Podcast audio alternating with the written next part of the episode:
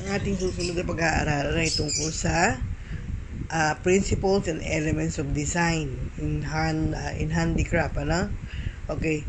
Pagkatapos natin itong aralin, ina-expect sa inyo na ma-identify nyo na ang mga principles and elements of design, makakapag-create kayo ng sarili nyong burda, at based on the, ito ay nakabase or based on the principles and elements of design, and apply color scheme in creating the design, transfer of design, following given steps, and practice good working habit. Okay. The principles of designs are concepts used to organize or arrange the structural elements of design. These ways in which these principles are applied, the effects of expressive content and message of the work. Ano mga principles of design? Number 1, balance. Number 2, proportion. Number 3, emphasis. Number 4, rhythm, and number 5, harmony. So, ano ba yung balance? Design should be identified on both sides. These principles may be formed in two ways. There A, symmetrical or formal balance. There B, asymmetrical or informal balance.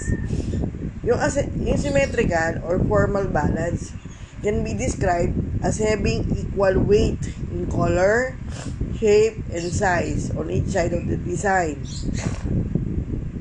Asymmetrical or the informal balance, opposite of formal balance in which designs have unequal proportions.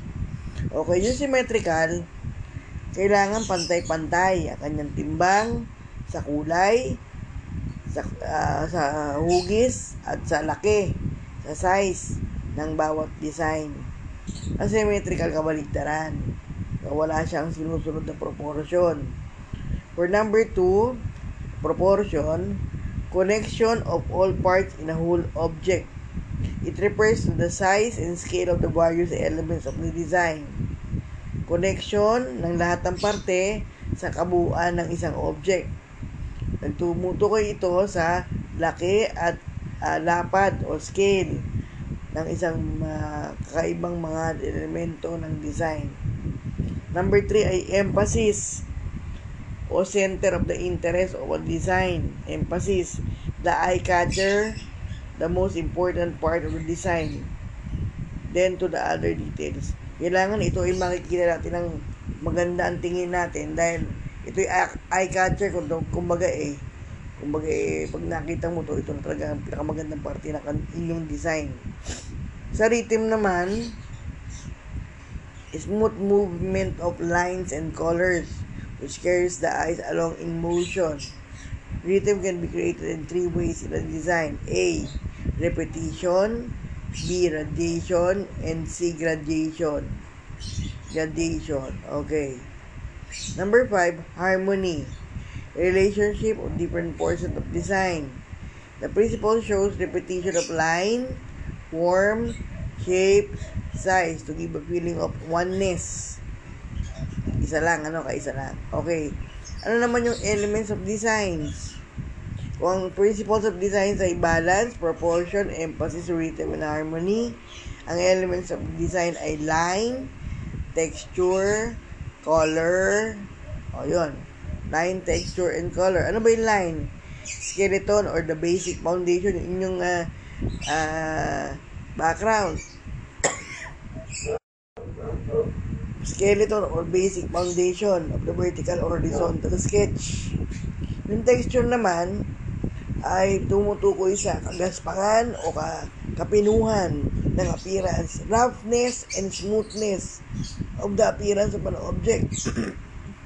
It can be dull or glossy, thick or thin in appearance.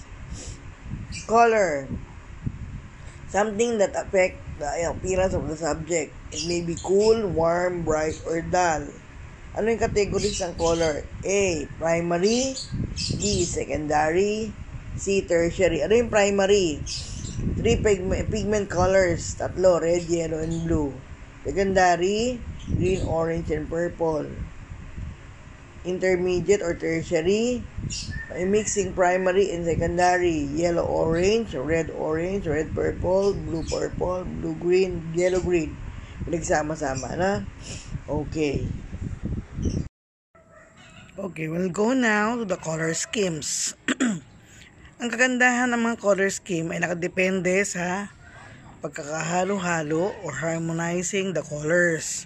To harmonize these colors must appear to belong together. Okay, ano yung mga colors? 1. Monochromatic color. The color harmony which uses the same color in different values and intensity. Monochromatic, isang kulay lang na ini-intensify, dinadamihan, tinitingkaran. Number 2, adjacent color harmony. Known as analogous color harmony, that are next to each other. Okay. Analogous. Yung nasa may color circle natin or color wheel. Nagkasunod. Complementary color harmony. Pleasing to see. And opposite in the color wheel. Magkabaligtad. Magka-opposite. Tawag sa Tagalog na. Nakalimutan ko. Okay. Now, so when you say complementary color harmony is very pleasing color that are opposite to the color wheel. It has 3 colors: A, complementary; B, split; and C, triad. Complementary means direct opposite. Split complementary uses 2 colors adjacent, magkatapat.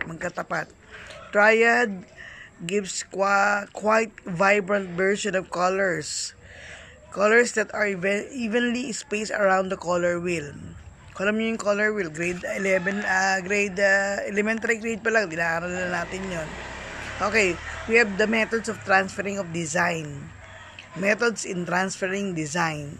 1, tracing. Marunong kayo mag-trace, binabakat, tracing. Number 2, hot iron transfer. Ginagamitan niya ng ng plancha. Sa ilalim, binabakat yun. Stamping or pouncing method, common way of transferring embroidery design. Means of stamping or pricking holes. Pricking, tinutusok-tusok ng ang butas, to get the design. Okay. Now, let us see.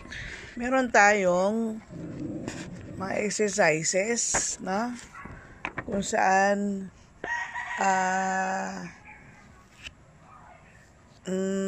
meron ditong for example may mga tanong okay, may mga word banks, pipiliin mo gano'n, ano ba mga nakapaloob. Halimbawa, pag sinabi nating elements, anong nakapasok sa loob ng elements, anong principles, anong nakapasok sa mga principles of embroidery.